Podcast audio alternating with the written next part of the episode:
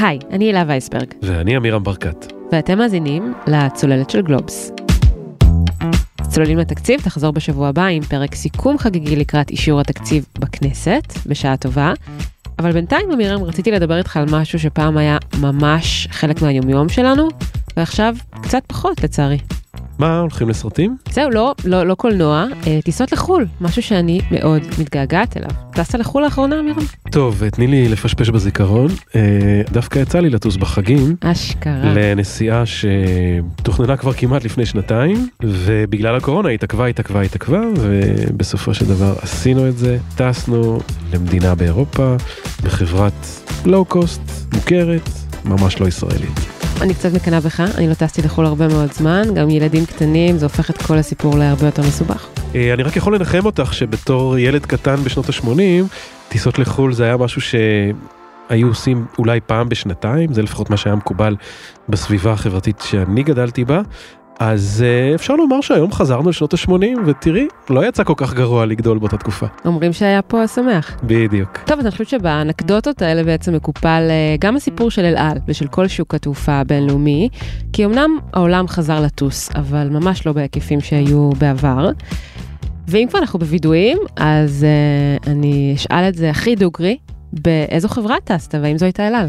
אז uh, לא, אני חייב uh, לגלות לך, mm-hmm. כי לא השארת לי הרבה ברירה, שאני אישית uh, הפסקתי לטוס עם אל על כבר לפני כמה שנים, קיבלתי החלטה שאני וואלה. לא טס איתם, ובינתיים אני מצליח גם לעמוד בזה, האמת שזה לא נורא קשה, האפשרויות, האופציות שנפתחו, הן מאוד מפתות ואטרקטיביות. ולמה אתה מחרים את אל על? איזשהו כעס שהצטבר אצלי בכמה טיסות, אני, קשה לי לשים את האצבע על אירוע אחד, אבל את יודעת, גם המחירים, גם התחושה הזאת שיש באלעל מעמד של מי שמכירים ומקושרים והקרובי משפחה הקרובים והרחוקים של הטייסים וכל הסיפור הזה, וגם... Uh, התחושה הזאת של הם חושבים שאתה בבית, שאתה בכיס שלהם, שאתה קהל שבוי שלהם, ואני החלטתי שאני לא אהיה כזה. אז אה, אולי אה, אלעל עוד אה, תצליח להחזיר אותך לזרועותיה. היום אנחנו בעצם מדברים על הפרק החדש והמסקרן בסיפור של אלעל. עם בעל בית חדש רכשת שליטה בחברה לפני כשנה, קני רוזנברג. ואני רוצה, לפני שאנחנו מדברים עליו, בואו נלך כמה צעדים אחורה ונדבר על תקציר הפרקים הקודמים, ומי שממש רוצה להעמיק בהם, אגב, יכול אה, להאזין לפרק 47 של הצוללת. למה לא לתת לאל על ליפול? גם כן אה, עם אמירה ברקת. אז בממש 60 שניות על 60 אה, שנה של אל על, חברה שהתחילה כחברת התעופה הלאומית של מדינת ישראל, ממש סמל לאומי שמתקשר להרבה סיפורים בפולקלור הישראלי, אני חושב הכי מפורסם שבהם העלאת יהודי אתיופיה במבצע שלמה. כאן אה, מטוס ג'מבו של אל על עושה שיא עולמי, במטוס הזה ייכנסו יותר מאלף עולים, אלף שבעים ושמונה יותר נכון, בטיסה שאפילו חברת בואינג לא מאמינה שאפשר להכניס כל כך הרבה אנשים על כיסאות, לא על הרצפה, במטוס אחד.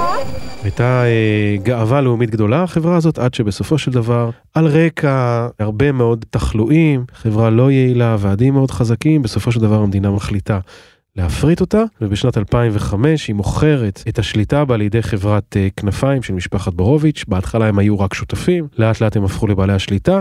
15 שנים הם ניהלו את החברה הזאת, בהצלחה יש שיאמרו אה, מאוד מוגבלת, יש שיגידו אולי יותר מרשימה, הנושא הזה די שנוי במחלוקת, מה שברור הוא שהחברה מגיעה למשבר הקורונה, זמן קצר אחרי שהיא מבצעת עסקה מאוד מאוד גדולה של רכישת 16 מטוסים מסוג דרימליינר של בואינג. כלומר היא הייתה במצב אה, ממונף מאוד, עם הרבה מאוד הלוואות שישבו נכון, על כתפיה. נכון, מצד שני המדינה מממנת לחברת אל על את ההבטחה שלה במסגרת הסכם שהגיע אליו במסגרת רפורמת השמיים הפתוחים של 2013.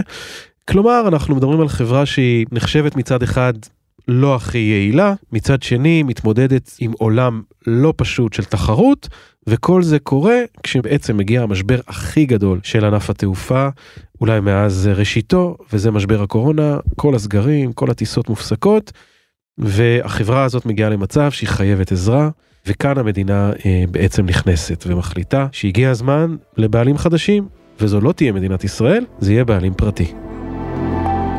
אוקיי, אז לפני שאנחנו מדברים על העתיד של אל על, אל על עדיין מציגה את עצמה כחברת התעופה הלאומית של ישראל. האם זה נכון?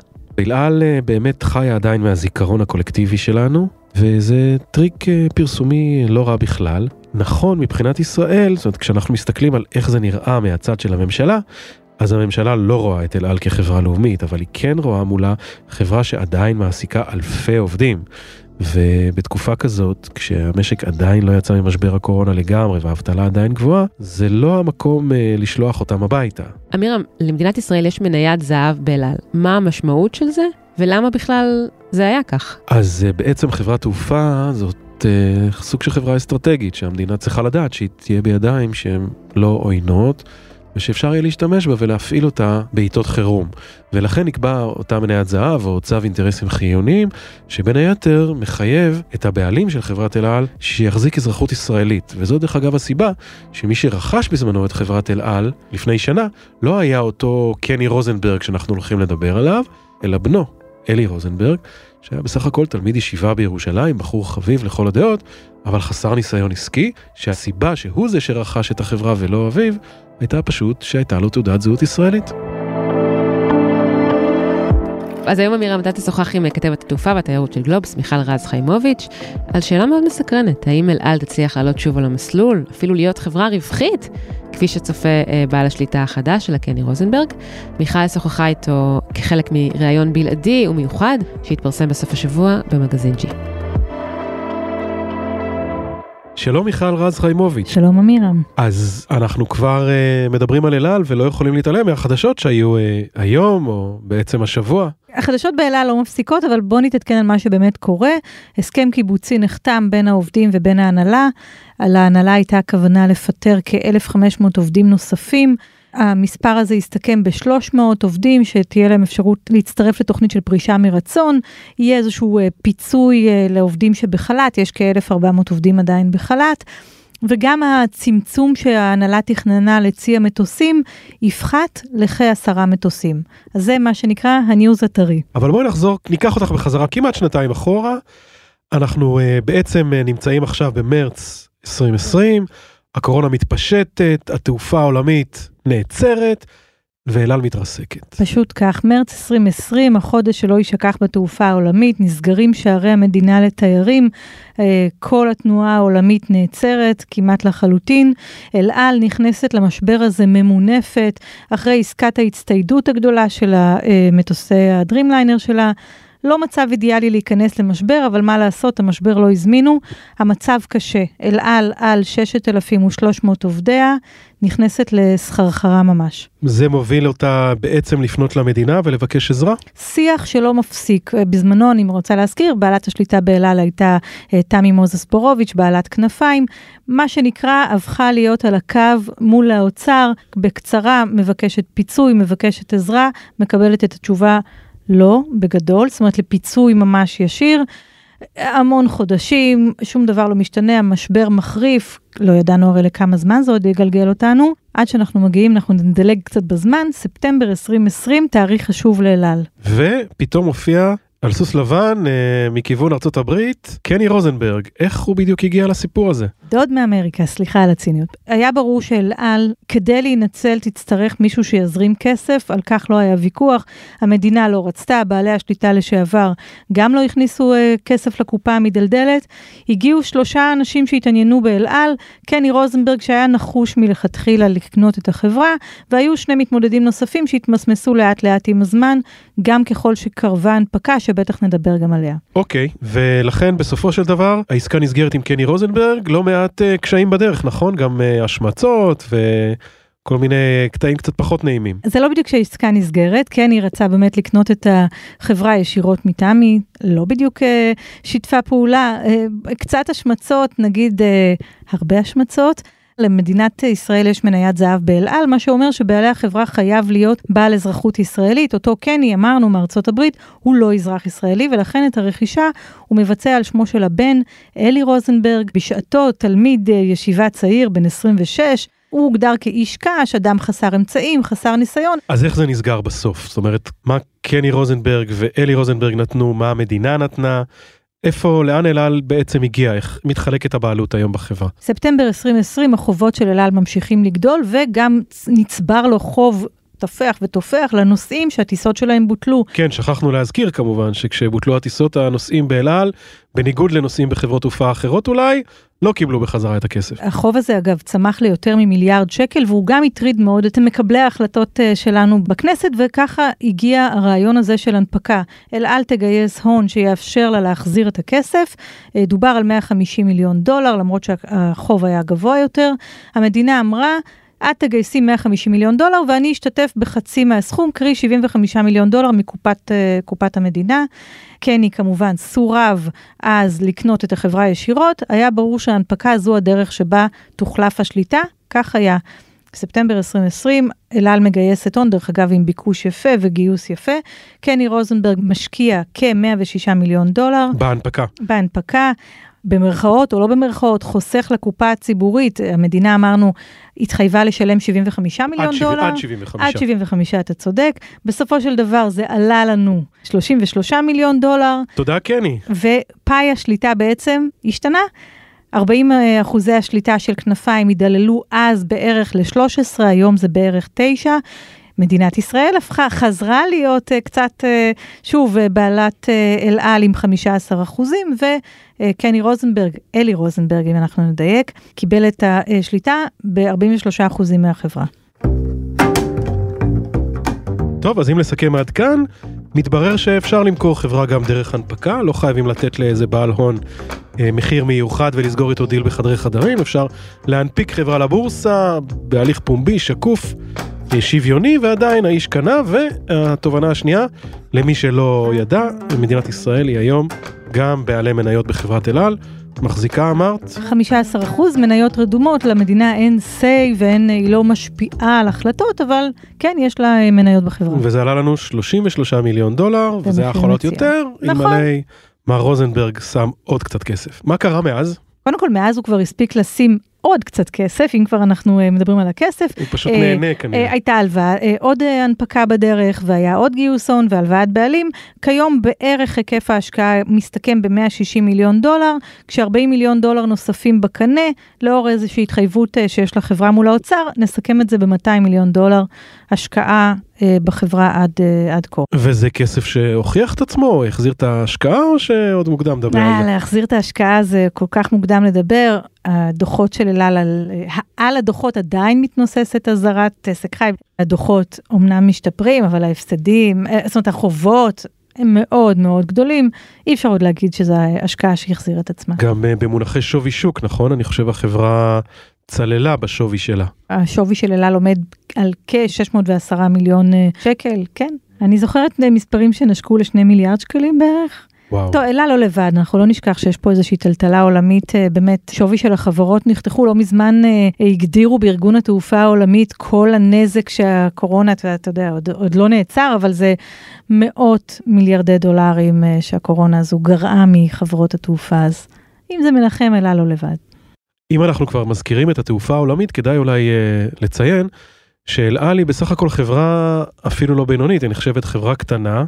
היום העולם של התעופה הוא עולם של בריתות אסטרטגיות, שכמה חברות מתאגדות ביחד ומשתפות פעולה כדי להגדיל את כוח המיקוח שלהן, את היתרון לגודל, ולאל על לצערנו אין שותפים אסטרטגיים. יש באמת בריתות uh, עולמיות שהן קיימות מזה שנים, יש שלוש בריתות uh, גדולות, סטאר אליינס, וואן וורד וסקייטים, והם בעצם, אל על לא משתייכת לאף אחת מהן, קצת פוליטית, וגם עניין של עלויות, זה יקר להיות חלק מברית. הסכמי אברהם כן סוללים לאל על את הדרך לשם. זאת אומרת שתהיינה אה, פחות חברות שיתנגדו כנראה לנוכחות של אל על. אני מאמינה שהיא כן תעשה את זה, אגב, קני גם בעצמו אומר, וגם מנכ"ל אל על אומר שזו שאיפה של, אה, של החברה להשתייך, לדעתי היא כן תעשה את זה. לעומת אותן בריתות, באמת יש קבוצות תעופה שהולכות uh, ומתעצמות, uh, כמו קבוצת לופטנזה לשם הדוגמה, או KLM אר פרנס. העולם הולך לכיוון הזה כי זה פשוט, כמו שאנחנו יודעים, מי שגדול יותר, נוח לו יותר כנראה. ניקח אותך בחזרה, מיכל, לקני רוזנברג, שחייבים לציין שאת מסקרת את כל המשבר הזה לכל אורכו עם כל השלבים, וכותבת לא מעט על קני רוזנברג, ואת זוכה גם להיות העיתונאית הראשונה שמראיינת אותו. אז מה שאת יכולה לספר לנו, איך זה קרה, איפה זה קרה, קצת רקע וצבע מסביב. אז אתה יודע, כשבאמת הגיע לך השם הזה, פתאום קני רוזנברג ואנחנו העיתונאי תעופה, ניסינו להבין מי, מי זה, מי זה האיש הזה, אז הוא חי אה, במדינת ניו יורק, יש לו כ-50 מרכזים אה, רפואיים בארצות הברית, חברת אמבולנסים, חברה של אה, שירותי מצוקה לקשישים שנמצאים בביתם. בקיצור, הוא בהחלט בא מהעולם הרפואי. אגב, אה, שורשים ישראלים? יש סיפור כזה? יש שורשים ישראלים, אליהם אני התוודעתי אחרי שנפגשנו, מסתבר שסבתא שלו נולדה בפלסטין, עוד לפני שהייתה ישראל.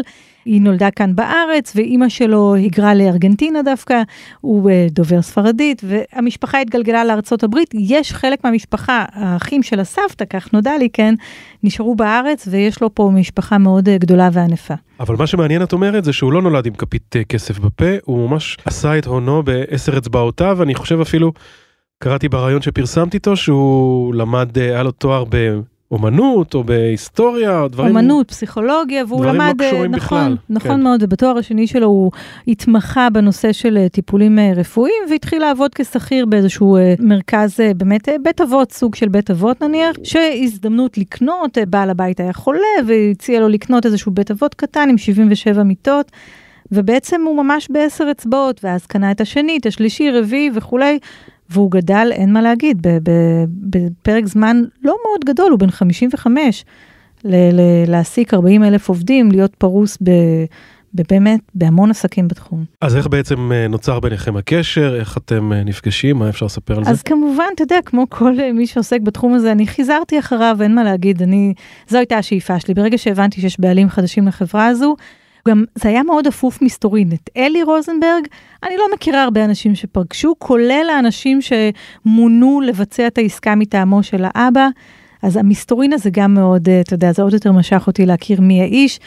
במרכאות או לא במרכאות, ישבתי על אנשי אל על, וכן, יש פה איזשהו אמון הדדי כזה, והוא החליט שהוא מתראיין, אני לחצתי לקיים את הראיון, וזה קרה, וזה מאוד, אה, באמת מאוד שימח אותי לפגוש סוף סוף. מי זה האיש הזה? והרעיון, אה, רק אה, נגלה אולי, מתקיים בבית אה, בירושלים. פחות או יותר בחודש מרץ השנה הוא עשה עלייה לישראל. לא, הוא לא מסתיר את זה שהוא יכול להיות שהוא היה עושה עלייה בכל מקרה, אבל כמובן שברגע שהוא הפך להיות אזרח ישראלי וקיבל את תעודת הזהות, הוא יכול גם להיות רשמית הבעלים של אל על ולא רק להיות מאחורי אלי הבן.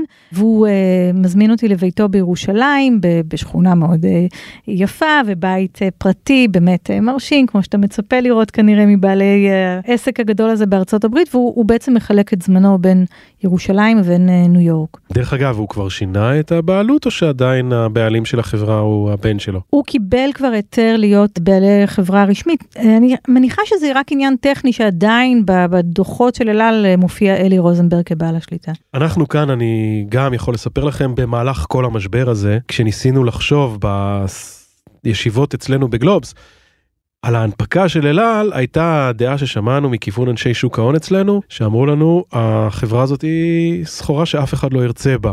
ובאמת גם ראינו שבהנפקה בפועל רק קני רוזנברג הכניס ידיים ושילם כסף כל האחרים הם פשוט נעלמו ברגע המכריע. השאלה שהכי מסקרנת אותי והייתי מאוד רוצה לשמוע ממך, מה גרם לקני רוזנברג להשקיע עד היום 200 מיליון דולר בהשקעה שכל העולם חושב שהיא לא כזאת השקעה מוצלחת ואנחנו מזכירים לכם שמדובר באיש עסקים שהוכיח את יכולותיו ואת תחושיו העסקיים אז איפה הקאץ' פה? אתה יודע אז אנחנו אני שנייה מחזירה אותנו לסיטואציה שאני מגיעה לירושלים לביתו של אה, קני ואנחנו עולים לחדר הישיבות בקומה השנייה ופחות או יותר אחרי שמתמקמים אני אומרת לו אתה יודע השאלה שאני נורא רוצה לשאול למה קנית את החברה הזו וזו שאלה שגם שאלנו כל הזמן לאורך כל הדרך וכל מי שהיה מסביב לעסקה הזו כל הזמן אמר לי את תחשבי כדורגל תחשבי על פרסטיג' של בעלי מועדון כדורגל זה זה סמל סטטוס קחי את זה משם. וכשאני אומרת את זה לקני הוא נותן בי מין מבט כזה של אני באמת נראה לך כזה נאיבי, אני איש עסקים שעשה קצת עסקים בחייו, הוא, הוא לגמרי פסל את זה, אפילו רעיונות שגם עלו בזמנו, שהוא קיבל איזה עצות מרבנים או כל מיני פחות בזירה העסקית, הוא לגמרי הדף, והוא נחוש בדעתו לכך שזו עסקה טובה, אבל הוא לא מסתיר את הכורטוב של הציונות, הוא מדבר על ההתרגשות שלו שהוא רואה את המגן הדוד נוחת בניו יורק וכולי.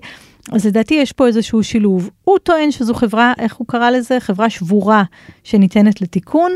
אה, אבל כן יש פה איזשהו רגש שמעורב בעסקה הזו ואין לי בכלל ספק. התרשמת שהוא הגיע עם תוכנית אה, עסקית ברורה והוא ידע לאן הוא קבע לעצמו יעדים, הוא ידע לאן הוא הולך או לאן הוא טס? לא, התרשמתי שלא. הוא, הוא אגב מספר שהוא אה, נתק... כל הרעיון הזה לקנות את אל על הגיע מאיזושהי כתבה שהוא קרא אה, אה, בעיתונות אה, בארצות הברית, והכותרת אה, הייתה שאל על נמצאת על סף אה, פשיטת רגל, והוא אומר לי, אני אה, בתור אדם שמתקן אה, חברות שבורות, חשבתי לעצמי שאני יכול לתקן גם את אל על. אני לא חושבת שהוא בא עם איזושהי תוכנית סדורה, הוא די מקיף את עצמו באנשים ויועצים שאמורים לתת לו את אותו מתווה אה, להתאוששות של אל על. אני כן רואה בן אדם שמאמין בעסקה שהוא עשה, אבל אני לא, לא חושבת שהוא בא, אז לפחות, עם איזשהו מסלול ברור לאן זה, לאן זה ילך מכאן. אז איזה סוג של חזון אה, עסקי הוא אה, פרס בפנייך? כי באמת היו פה כל מיני ספקולציות, חשבו שהוא אולי רוצה להפוך את החברה לחברת נישה לחברה החרדית, או שיש לו איזשהו רעיון אחר, איך לבדל את אל על, אבל איך הוא חושב שאל על תצליח להגיע לרווחיות? הוא טוען שהתחרות בתעופה, הוא מבין שזו תחרות מאוד אה, חדה, הוא עצמו גם אדם שטס הרבה והיה פה על הקו, אגב, לא רק באל על, והוא באמת מאמין ששירות זה משהו שיכול לבדל אותך. במקום הזה יש עבודה, יש הרבה עבודה לעשות, כי איך, אה, אתה יודע, כמו שהוא מדבר על שירות, גם בחברות האחרות והאמריקאיות במיוחד, גם מדברים שירות, ושירות זה תחרות שבהחלט קשה להתמודד איתה. מה גם שאל על מעולם, אני חושב, לא נתפסה כחברה ש... השירות הוא הקלף הכי חזק שלה לפחות אה, לפי מה שאני מכיר, אבל תקני אותי אם אני טועה. לא, לא, אני מסכימה איתך לגמרי. עם השנים לאט לאט זה משתפר, אבל אני לא מכירה אנשים שאמרו לי, אני טס עם אל על רק בגלל השירות. אני עוד לא מכירה, אבל נשמח להכיר. לא, אומרים שראשי התיבות של אל על זה every landing always late. זה אבל זה בדיחה ישנה מאוד. אז קני באמת מאמין שהוא יכול להפוך את אל על לחברה שתוכל לתת שירות ברמה של חברה אמריקאית? כן, הוא באמת מאמין בזה. הוא, אה, שוב, זה נשמע קצת סיסמה, אתה יודע, סיסמאות כאלה של השירות זה מעל הכל, והוא אומר לי, את יודעת, מה, מה שעובד צריך כדי לתת אה, שירות, אה, זו, זו, זו מעט אהבה, זה הוא גם באמת משפט שהוא כל הזמן אמר וחזר אחריו. הוא מאמין ככה, קודם כל להתפקס, הוא אומר, אל על לא הייתה מפוקסת בדרך שלה, ובנקודת מבט שלו להתפקס, זה אומר להתמקד בשוק צפון אמריקה. אגב, שוק מאוד תחרותי ומאוד מאתגר. הזכרנו במילה את החברות האמריקאיות. הן, הן מה שנקרא, בהחלט שמות את הדגש על השוק הזה וגם הן יודעות להתחרות. וכאיש עסקים אמריקאי הוא יכול לתת איזשהו ערך מוסף לחברה? תשמע, פה באמת זה אתגר. אמריקן איירליינס חזרה לא מזמן לישראל, טלטלה את השוק הזה במובן של המחיר, והיום אם אפשר לקבל עודף מ-500 דולר לטיסה ישירה לארצות הברית, כולל באזור דצמבר, אתה יודע, בביקוש שיא, אז יש פה תחרות מאוד קשה. אל על תצטרך להיות הרבה יותר ממצוינת בדבר הזה. הזכרנו שהיא לא חברה בבריתות, זאת אומרת שלנוסעים המתמידים צריך להיות איזשהו תמריץ לטוס איתה. הזכרנו את החברות המתחרות, זה הרבה יותר ממצוינת. כדי לקחת את הנתח הזה. אגב, דיברת על הסגמנט של הנוסעים החרדים, שהוא סגמנט מאוד חזק בקווים לארצות הברית, הם לא נמצאים רק באל על. למרות שזאת חברה ששומרת שבת, ואולי נותנת כשרות ברמה יותר גבוהה, זאת אומרת, הם uh, לא בכיס שלה. נכון, ואני גם חושבת שגם באל על מבינים שהנוסעים, בעיקר הנוסעים האלה, הם לא מובנים מאליהם, אין להם שום בעיה לטוס עם חברה זרה. אז היא לא שומרת שבת, אבל מבחינתם זה לא לכאורה, כן? לא יהודי שמחלל את השבת, כי לא יודעים באמת מי יושב בקוקפיט. גם על הכשרויות החברות האחרות אה, שמות דגש ויודעות להציע את העצה שלהן. זו תחרות באמת באמת שהיא קשה, ואם אל על מתפקסת בה, אז היא צריכה לעשות את זה בצורה מאוד נבונה. ולפי הערכות, אה, החברה תזדקק שוב לסיוע מהמדינה, או שהיא תצליח לתרום בכוחות עצמה? אני חושבת שכן, ואני גם חושבת ש... זאת אומרת שהיא כן תצטרך אה, סיוע. היא קוראת uh, בכל דרך ומבקשת, היא קוראת לזה פיצוי אגב, כי uh, הטענה של אל על, ולא רק של אל על, גם של ארקיע וישראר, היא שאם uh, מדינת ישראל יצאה עם הגבלות, אנחנו לא ניכנס כמובן לשיקול הבריאותי שהוא גובר על הכל, הן באות ואומרות, נסגרו השמיים הלכה למעשה או תיאורטית, תפצי אותנו על זה כמו שפיצו עסקים שלא יכלו לפעול. אה, כמובן שבאוצר אה, לא בדיוק זורמים עם הגישה הזו, אבל אני חייבת להגיד לך שבאמת בעולם היקף הסיוע לחברות התעופה היה עצום בעשרות רבות של אה, מיליארדי דולרים, ראינו בארצות הברית, באירופה. באירופה לופטנזה כבר הגיעה למצב שהיא מחזירה את הסיוע, זאת אומרת היא כבר עברה את השלב הזה. אני חושבת ש... זה התחיל אי שם, אתה יודע, עם ראש הממשלה לשעבר, בנימין נתניהו, שעמד עם מנכ"ל אלה לשעבר, גונן אושיסקין, ואמר, אני את החברה הזו אציל. צריכה להיות איזושהי הלימה בין ההבטחות, ואנחנו מבינים כמה אל על חשובה, ובין בסוף צריך לעזור לה קצת לצאת מהבוץ. אז אה, אם אני אה, מסכם את זה עד כאן, יש לנו בעל שליטה שסיכן 200 מיליון דולר מכספו. חסך למדינה כסף, המדינה מבחינתו, ואת אומרת גם במידה מסוימת של צדק, לא מוכנה אפילו ללכת לקראתו בסיוע נוסף, לא מוכנה לוותר על ה... לתת לו פיצוי על התנאים הקשים שהחברה שלו נאלצת להתמודד איתם בשוק שהוא אמור להיות בתחרות חופשית.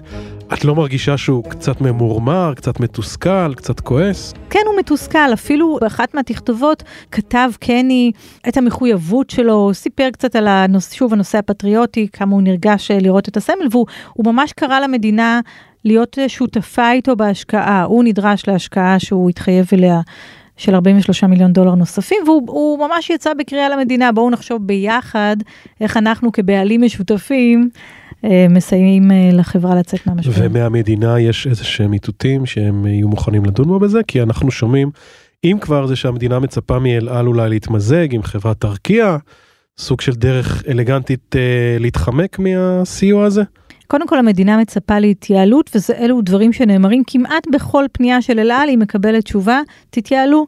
דיברנו בתחילת השיחה על כך שאל על הייתה אמורה לקטון דרמטית לשמחת העובדים, זה לא יהיה אה, בכזה היקף של 1,500 עובדים, אבל המדינה כל הזמן אומרת, תתייעלו, יש לכם מועדון אה, נוסע מתמיד, תמכרו, יש לכם מטוסים שלא טסים, תעשו דברים. אני לא רואה בינתיים איך בסוף אה, ניתן אותו פיצוי בדרך ישירה, אבל אפשר גם לעשות את זה בדרכים עקיפות, בתמריצים ללא יודעת מה, ככל שתפעלו יותר, תטיסו יותר, תקבלו איזה בונוס. אה, דיבר איתי קני, וזה גם משהו שבעולם ראינו, אה, לקבוע, אה, מה שנקרא בארצות הברית, יש את פליי אמריקה, שכל מי שטס בנסיעות מטעם הממשל עושה את זה רק בחברות אמריקאיות. אפשר לתמרץ בדרכים כאלה. להחליט שכל טיסות של עובדי המדינה יהיו רק בחברות הישראליות. המדינה כן, אני לא יכולה להתעלם מזה שכן נתנה אה, מקדמה של 210 מיליון דולר לאל על, על הטסה של אה, מערך האבטחה ל-20 שנה קדימה.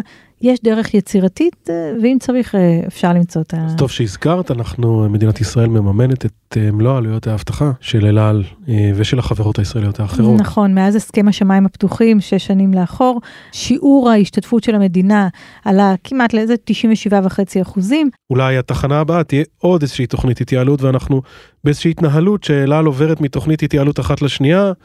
לאט לאט הולכת ו- וקטנה. באיזשהו מובן ההתייעלות הזו הייתה קצת מחויבת המציאות. כשנכנסה אל על המשבר עם 45 מטוסים, 6,300 עובדים, זה, זה יחס שהוא גבוה מאוד אם אתה משווה לחברות תעופה אחרות. אז ההתייעלות, אפשר להגיד שהיא גם פועלת לטובת החברה והיא צריכה באמת להיות, אין מה, שוב, אז זה כבר התחרות, בלי קשר לקורונה, זה, זה ענף שחברות הלואו-קוסט אה, פתחו בו תחרות בשפה אחרת, אין מה לעשות, ההתייעלות היא חלק מהסיפור.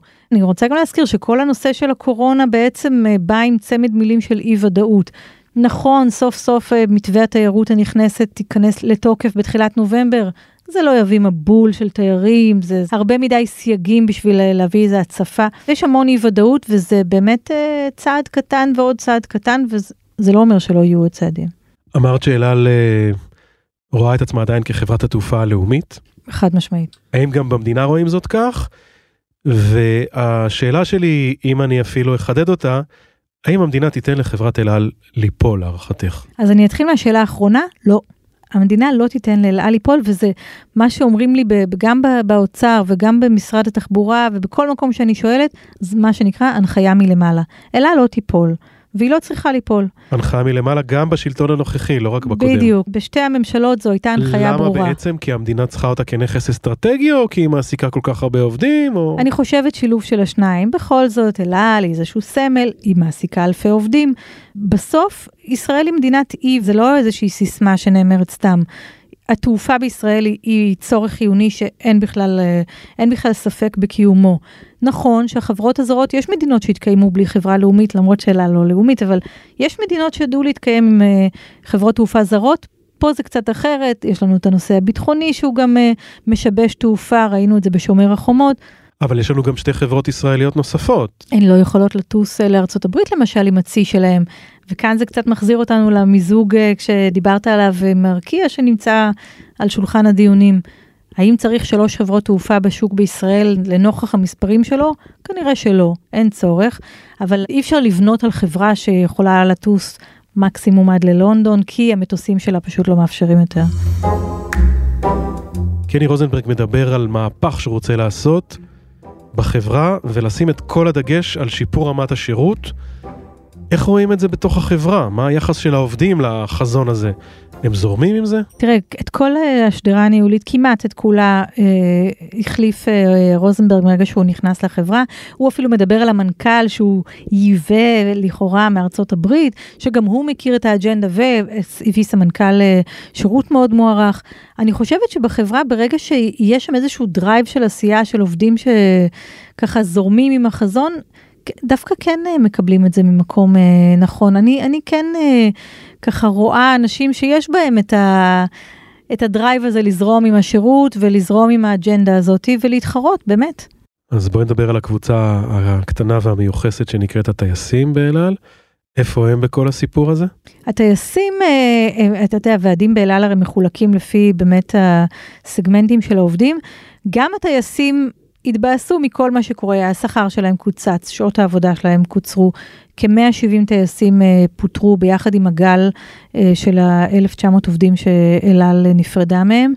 יש שם לדעתי הליכה על מסלול של הבנה מול ההנהלה והטייסים יותר ממה שהיה בעבר, אבל זה תמיד הסגמנט המאתגר. הם, הם, שוב, הם טסים פחות, הם uh, נפרדו מהרבה חברים שלהם, ברגע שהצי הצטמצם, סביר להניח שגם הם אה, ישלמו קצת אה, את המחיר, לא רק העובדים האחרים, אז אה, יחסים סבוכים קצת. נקודה אחרונה, לא הכי פחות חשובה, הנושאים באל על. מה אנחנו כנוסעים יכולים לצפות מהחברה הזאת שנראה בעתיד? מחיר כנראה לא נקבל ממנה מחיר תחרותי, בטח לא מחיר שיכול להתחרות בלואו קוסט, את אומרת שהיא תצמצם את הפעילות לאירופה, יותר אולי טיסות לצפון אמריקה ובעיקר שירות, אהבה, הכי בבית בעולם, כל מיני כאלה. אל על, הכי בבית בעולם. דווקא אמרת על המחיר, אני כן חושבת שאפשר לצפות למחיר. הנה, דיברנו על המחירים לארה"ב, גם אל על בתוך המשחק של ה-500 דולר, עודף מ-500 דולר, וגם אל על עכשיו במלחמת מחירים אגרסיבית. על אל אין את הגב שיש לאמריקן איירליינס בטיסות הפנים בארצות הברית לחפות על זה, אבל אני כן מצפה ממנה גם להתחרות במחיר, וכן, אני מחכה לראות מה זה השירות הזה, אני גם אה, רוצה שירות של אמריקה. נדמה לי שהתחלת לספר על קני, אה, על החוויות שלו, חשבתי שתספרי על ה... רגע שמלצר במחלקה הראשונה הציע לו מרק. ב... לא, לא, זה לא מלצר, הוא סיפר לי שהוא היה במעמד, אה, אה, אתה יודע, נוסע מתמיד, במעמד אה, פלטינה, לא יודע בדיוק איזה מעמד, והוא כל כך כעס על החברה שהוא החליט לבטל את החברות במועדון, והוא מספר לי שצלצל אליו נציג שימור לקוחות כנראה, ואמר לו, איך אתה יכול לבטל? אנחנו מגישים מרק במחלקה הראשונה. אז הוא אמר לי, את רואה, זה בדיוק מזקק את מה שאני מדבר על שירות. זה, ככה אתה משאיר אותי עם מרק במחלקה ראשונה? תשמע, יש פה הבטחות לאיזושהי הפיכה של שירות, אנחנו רוצים, מגיע לנו. טוב, אין ספק שזה, יש פה מרק רציני שצריך להתמודד איתו. הימור שלך, בעוד שנה מהיום אנחנו נראה את קני רוזנברג ממשיך בחברה, ממשיך להזרים כסף. אה, וכל העסק הזה נמשך כמו, כמו שהוא נראה היום, או שאולי צפויים לנו שינויים דרמטיים? את אומרת, בכל מקרה אולי רק שתי חברות תעופה מתוך השלוש יישארו בשנה הבאה. אני מהמרת שהוא ימשיך להיות בעל השליטה, יכול להיות שעם קצת אה, אה, שיעורי שליטה נמוכים יותר, אולי מישהו ייכנס, אני לא יודעת, אולי מישהו ייכנס קצת מבין הוא יבקש להכניס נוספת. שותף. יכול, הוא דווקא טוען שלא דרך אגב, הוא טוען שאם הוא השקיע כזה סכום גבוה עד היום, אין לו שום סיבה לת, לצמצם את ההחזקה שלו. השאלה אם יש לו יכולת גם להשקיע עוד סכומים, או שעל זה הוא פחות אה, יתעכב. הוא פחות יתעכב, אבל הוא אה, שידר אה, המון... אה, המון ביטחון באמונה שהוא גם, הוא מדבר על אלעל רווחית, אנחנו מדברים על אלעל שורדת, יש לנו פה שני, שני עולמות שונים. טוב, ובכל זאת, אני חושב שמגיעה מילה טובה למר רוזנברג, שהסכים לשים עוד מעט 200 מיליון דולר בחברה שהיא בסך הכל חברה שכולנו מכירים ואוהבים באיזשהו מקום, ושאף אחד מאנשי העסקים המקומיים לא חלם אה, להשקיע בה, אז אה, זה יפה שהוא משלם על זה ומחזיק אה, אלפי עובדים בעבודה, זה גם חשוב לזכור. נכון, האמת שמגיעה פה אה, מילה טובה, וזה לא מין אמונה נאיבית, הוא לפחות לפי מי שהוא מציג את זה, זה אמונה עסקית אמיתית, אז זה גם נותן איזושהי אה, רוח למפרשים פה. אז בואי נקווה שהוא יודע או רואה משהו שאנחנו לא רואים, ואולי בעוד שנה אנחנו נהיה במקום אחר ונגיד לו כל הכבוד, קני. אה, תודה רבה, מיכל. תודה רבה לך.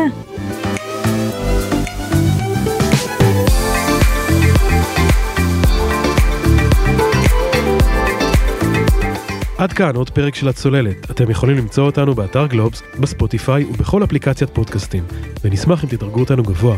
ואם אהבתם את הפרק, אתם מוזמנים לשלוח אותו לחברים שרוצים לדעת מה צופן העתיד לאל על ואם שווה לחזור לטוס בה. זאת אומרת, אם הם כמוני במקרה נטשו את החברה לפני כמה שנים. קטעי הארכיון ששמעתם במהלך הפרק הם באדיבות כאן 11. עורך הסאונד הוא ניר לייסט, הילה וייסברג היא עורכת הפודקאסטים של גלובס. אני אמירם ברקת, נתראה בשבוע הבא בפרק הסיכום של צוללים לתקציב. אל תפספסו. ביי ביי.